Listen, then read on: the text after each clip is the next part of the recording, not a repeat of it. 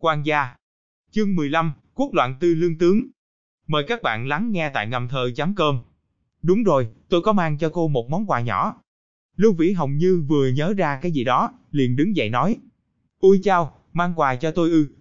Đường thu diệp mười phần kinh hỉ, reo lên. Lưu Vĩ Hồng nhanh chân quay về phòng mình, mở túi hành lý ra. Chiếc túi du lịch này được làm theo phong cách tân tiến nhất, trước khi hắn ra đi, Lâm Mỹ như đã dẫn hắn đến khu phố nổi tiếng sầm quốc nhất thủ đô để mua. Chuyện này thậm chí ngay cả Lưu Thành Gia cũng tán thành. Những biến hóa lần này của Lưu Vĩ Hồng làm cho Lưu Thành Gia và Lâm Mỹ như vui sướng ngất ngây. Lâm Mỹ như liền nhân cơ hội công tác tư tưởng với đứa con trai, khuyên nhủ nó hãy chuyển công tác về thủ đô. Nhưng Lưu Vĩ Hồng không có đáp ứng.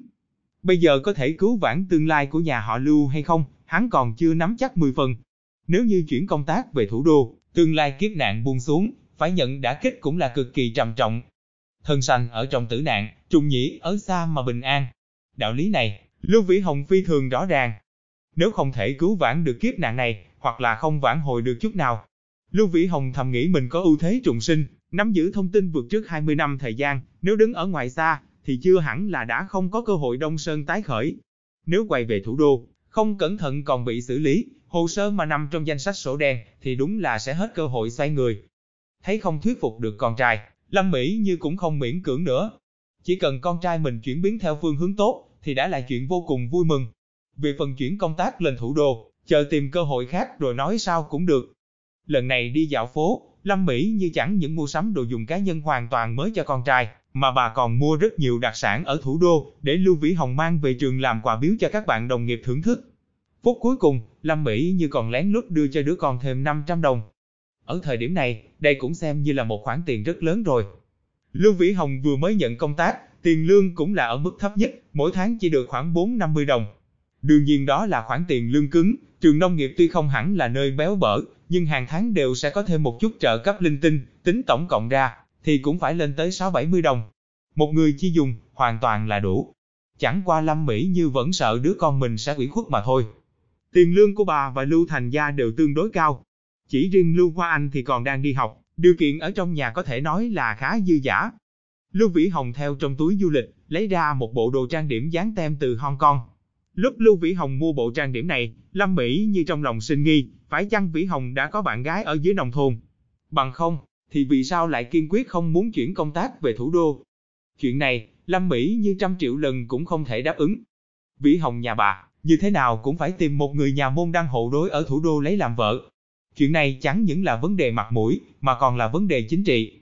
Hào môn thế gia giống như nhà bà, không phải muốn kết hôn với ai cũng được, mà phải thật chú ý. Trước đây, nếu không phải Lâm Mỹ như nhan sắc xinh đẹp, lại còn là nữ quân ưu tú, thì hoàn toàn đừng mơ bước chân vào cửa lớn của nhà họ Lưu. Qua hơn 20 năm làm bà trẻ ở trong nhà hào môn, Lâm Mỹ như sớm đã quên mình có xuất thân bình thường, mà tự nhiên coi mình là một thành viên ở trong nhà hào môn thế gia, có lối suy nghĩ cùng những bà trẻ ở trong nhà hào môn khác, là hoàn toàn giống nhau không cần bàn cãi. Vĩ Hồng nhất quyết không thể cưới một cô gái ở dưới nông thôn về nhà. Lưu Vĩ Hồng liền mỉm cười giải thích với mẹ một câu, nói là sẽ đem tặng cho vợ của hiệu trưởng. Khi ấy quà biếu, còn chưa lưu hành dùng phong bì tiền, trong mối quan hệ giữa cấp trên và cấp dưới, vẫn còn tương đối là thuần túy. Lúc này, Lâm Mỹ như mới yên lòng xuống, mặt mày vui tươi hớn hở. Đứa con biết dùng quà biếu, chuyện này cũng chứng minh, Lưu Vĩ Hồng đã thay đổi rồi, đã trưởng thành hơn rồi. Bà không ngờ rằng, Lưu Vĩ Hồng lại đem bộ trang điểm này tặng cho đường Thu Diệp. Lưu Vĩ Hồng xem như tạm thời nảy lòng, nhớ kiếp trước đường Thu Diệp luôn luôn quan tâm chăm sóc mình, nhưng thủy chung giữa hai người vẫn không có cái khúc mắc quả nào. Lưu Vĩ Hồng cảm thấy rất áy náy đối với đường Thu Diệp, nên nhất định phải đền bù một chút gì đó cho nàng. Khi trùng sinh, hắn tin tưởng mình có năng lực này, có thể thay đổi được khúc mắc quả của rất nhiều sự tình. Chào ôi, đẹp thế, đây là cái gì vậy? Đường Thu Diệp đón lấy chiếc hộp trang điểm, hai mắt không khỏi tỏa sáng long lanh. Từ nhỏ đến lớn, trừ bỏ dùng kem dưỡng da, thì nàng đúng thật là chưa từng dùng qua mấy món đồ trang điểm này. Huống chi đây còn là sản phẩm có xuất xứ từ Hong Kong, trên nhát mãn toàn là chữ tiếng Anh và chữ phồn thể. Thời gian đi học văn hóa ở trung cấp, đường Thu Diệp chỉ biết đọc chữ giản thể. Nhưng xem cái bao bì nhát mãn này, nàng cũng biết nó rất là trân quý.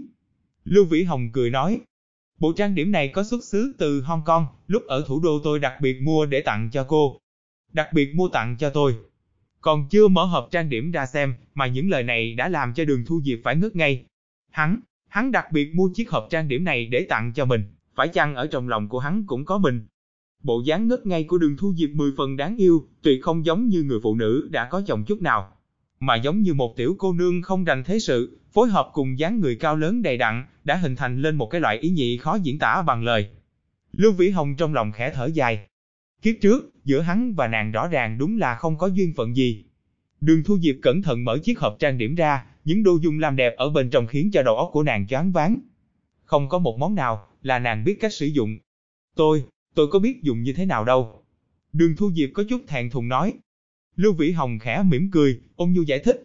Không sao cả, tôi sẽ dạy cho cô phương pháp sử dụng. Dứt lời, Lưu Vĩ Hồng nhìn thoáng qua hai bờ má ửng hồng của đường Thu Diệp, thở dài. Kỳ thật, cô căn bản là không cần dùng đến những món đồ trang điểm này. Cái vẻ đẹp tự nhiên, mới dễ nhìn nhất. Những lời này của Lưu Vĩ Hồng không phải là cố tình khen định đường Thu Diệp. Quả thật đường Thu Diệp rất ưa nhìn, thuộc cái loại càng nhìn sẽ càng thấy đẹp ra. Phụ nữ nông thôn bộ dáng cao lớn khỏe mạnh giống như nàng, lại mang theo tính khí hồn nhiên ngây thơ, hoàn toàn không có, làm ra vẻ chút nào. Cơ hồ chỉ có thể ngộ mà không thể cầu, có thể nói là cực phẩm thôn nữ. Vậy cũng được, cũng được. Rất nhanh đường thu diệt đã cao hứng trở lại. Ừm, tôi đi làm thêm chút đồ ăn, rồi chúng ta sẽ ăn cơm trưa ngay nhé. Được. Lưu Vĩ Hồng gật đầu mỉm cười. Đường thu diệt thu thập đồ trang điểm, thân hình đầy đặn vừa chuyển, cặp mông tròn lắc lư ngúng ngảy, lạch bạch đi ra ngoài. Có thể nhìn ra, nàng quả thực là đang mười phần vui vẻ. Bạn đang nghe tại ngâm thơ chấm cơm. Buổi tối, Lưu Vĩ Hồng mang theo rượu thuốc, đến nhà của Chu hiệu trưởng. Chu hiệu trưởng cũng sinh hoạt ở trường, sống trong tòa nhà ký túc xá mới xây dựng. Người ra mở cửa chính là vợ của Chu hiệu trưởng, một người phụ nữ trung niên khoảng hơn 40 tuổi, thoạt nhìn dung nhan mười phần tinh minh lanh lợi. Vừa nhìn thấy Lưu Vĩ Hồng, vợ của Chu hiệu trưởng hơi sững sờ, ngơ ngác hỏi. Cậu là... Lưu Vĩ Hồng vừa chuyển công tác đến trường nông nghiệp chưa quá một năm, bộ dáng lại trẻ măng, cho nên vợ của Chu hiệu trưởng không biết hắn cũng là hợp tình hợp lý. Dì Vu khỏe chứ, cháu là Lưu Vĩ Hồng, giáo viên ngành động vật học trong trường. Lưu Vĩ Hồng nho nhã giới thiệu. Hắn biết vợ của Chu hiệu trưởng mang họ Vu. Thầy giáo ư? Dì Vu trợn mắt há hốc miệng ra, dường như không ít sinh viên trong trường, niên kỷ so với gã thanh niên ở trước mắt này vẫn còn lớn tuổi hơn đi. Ha ha, phải rồi, năm ngoái tốt nghiệp đại học xong, cháu được phân đến trường nhận công tác, Chu hiệu trưởng cũng biết cháu. Ủa, có phải Vĩ Hồng đó không? Cậu đã lên trường rồi sao? Nhanh, nhanh, nhanh vào trong nhà ngồi chơi đi nào. May mà ngay sau đó, Chu hiệu trưởng đã nhìn thấy hắn, hai mắt không khỏi bừng sáng, cao giọng hô lớn, rồi lại nằm xuống chiếc ghế sofa, không nhấc người dậy nổi. Lưu Vĩ Hồng đi vào trong nhà, đặt chai rượu thuốc trong tay xuống. Số rượu thuốc này đều thuộc loại quý hiếm, không phải mua, mà từ nhà cầm theo. Dù sao, Lưu Thành Gia cũng là cán bộ cấp sư đoàn trưởng, bảo quản một ít rượu thuốc ở trong nhà vẫn là phải có. Lâm Mỹ như âm thầm đưa cho con trai, nhắc nhở hắn phải tạo dựng mối quan hệ thật tốt cùng với lãnh đạo. Mặc dù ở trong mắt của Lâm Mỹ Như, hiệu trưởng một ngôi trường nông nghiệp ở dưới nông thôn, thật sự là không có bất kỳ chỗ nào đáng giá. Nhưng cái ông hiệu trưởng kia, lại đúng là người lãnh đạo trực tiếp của con trai nàng, quà các biếu sáng một chút, trong ngày thường người ta nhiều ít vẫn sẽ chăm sóc cho con của mình. Lâm Mỹ Như lo lắng rằng, con trai mình ở dưới nông thôn sẽ phải chịu khổ. Thấy trong tay Lưu Vĩ Hồng còn mang theo quà, trên mặt dì Vu cũng tràn đầy ý cười. Hoặc nhìn số rượu thuốc này không phải là hàng rẻ mặt đâu. Theo sau, dì Vu nhanh chóng mời Lưu Vĩ Hồng ngồi xuống, rồi đi pha trà nước mang ra. Vĩ Hồng, xin lỗi nhé. Tôi đang bị đau thắt lưng, cậu nhìn mình xem, đến nhà thăm, mà còn mang theo cái gì nữa vậy? Thiệt là, Chu hiệu trưởng giải thích nguyên nhân mà mình tiếp đón không được chu đáo, hơn nữa còn nửa đùa nửa thật trách mắng Lưu Vĩ Hồng một câu. Ông ấy, đã bảo là đừng quan tâm đến thể diện làm gì, nhưng ông không muốn nghe. Bây giờ có thấy thoải mái hay không? Vừa nhắc đến chuyện này, dì Vu liền thập phần khó chịu, thao thao mở miệng quán hận nói. Chu hiệu trưởng khoảng chừng trên dưới 50 tuổi, mặt vuông tay lớn, một bộ tướng nhà quan. Mặc dù đang nửa nằm nửa ngồi ở trên ghế sofa, nhưng vẫn giữ được thần khí uy nghiêm như cũ. Ở trong ký ức của Lưu Vĩ Hồng, ngày sau Chu hiệu trưởng quả thật đã làm lên cái chức bí thư huyện ủy. Ha ha, bà khoan hãy nói tiếp, Vĩ Hồng đã quay trở lại thì tốt rồi. Ngày mai, ngày mai sẽ cho cái đám gia hỏa trường công mậu kia xem, như thế nào mới gọi là cao thủ bóng rổ à. Chu hiệu trưởng có vẻ như rất hưng phấn, la lên hoàng hoàng. Cái gì? Ông vẫn còn muốn chơi bóng rổ nữa sao? Dì vu cả người chấn động. Chơi? Vì sao mà lại không chơi nữa? Nếu không phải mấy hôm trước Vĩ Hồng về nhà thăm người thân, thì đâu đến phiên lão lý của trường công mậu kiêu ngạo đây chứ. Tôi nói cho bà biết, Vĩ Hồng chính là ngôi sao trong đội bóng rổ của trường chúng ta. Có cậu ấy trấn thủ, lão Lý đừng hòng mong thắng được ta thêm nữa. Chu hiệu trưởng tinh thần hăng hái, cười ha hả nói. Hiệu trưởng quá khen rồi. Tôi chỉ được cái còn trẻ, thể lực tốt hơn một chút mà thôi. Nói đến kỹ thuật thì làm sao mà so sánh được cùng với hiệu trưởng. Lưu Vĩ Hồng thực khiêm tốn nói, kiếp trước Chu hiệu trưởng đối xử với hắn coi như không tệ, cho nên Lưu Vĩ Hồng vẫn luôn giữ thái độ tôn trọng. Xưa nay, dì Vu không có thích những cái hoạt động thể thao nguy hiểm này. Nhưng lúc này nghe vậy, thì không khỏi cao thấp liếc mắt đánh giá Lưu Vĩ Hồng, tắm tắt nói. Ui, nhìn mãi không ra, ban đầu tôi còn tưởng rằng cậu chỉ là sinh viên trong trường thôi chứ. Đó là bà còn không biết, Vĩ Hồng tốt nghiệp trường Đại học Nông nghiệp tỉnh Sở Nam thuộc loại giỏi. Đừng nhìn thấy hắn còn nhỏ, hắn xuất thân là người ở trên thủ đô đấy. Chu hiệu trưởng đối với Lưu Vĩ Hồng rất là tán thưởng. Cái này gọi là quốc loạn tư lương tướng, nhà nghèo tư hiền thê. Chu hiệu trưởng bị đụng ngã giảng dây chằng thắt lưng, khẩu khí này hắn có chút nuốt không trôi. Lúc này thấy Lưu Vĩ Hồng đã quay về, hắn phi thường cao hứng, xoa xoa tay nói. Cứ quyết định như thế đi, ngày mai tôi sẽ gọi điện cho lão Lý, hảo hảo giáo huấn bọn họ một chút.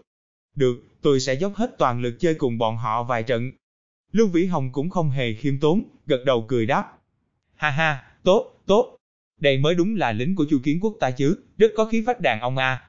Chu hiệu trưởng cười ha hả tán dương. Chú thích, quốc loạn tư lương tướng, nhà nghèo tư hiền thê nghĩa là, thế cục trong nước đang hỗn loạn, thì phải ẩn tàng những vị tướng lĩnh tài giỏi.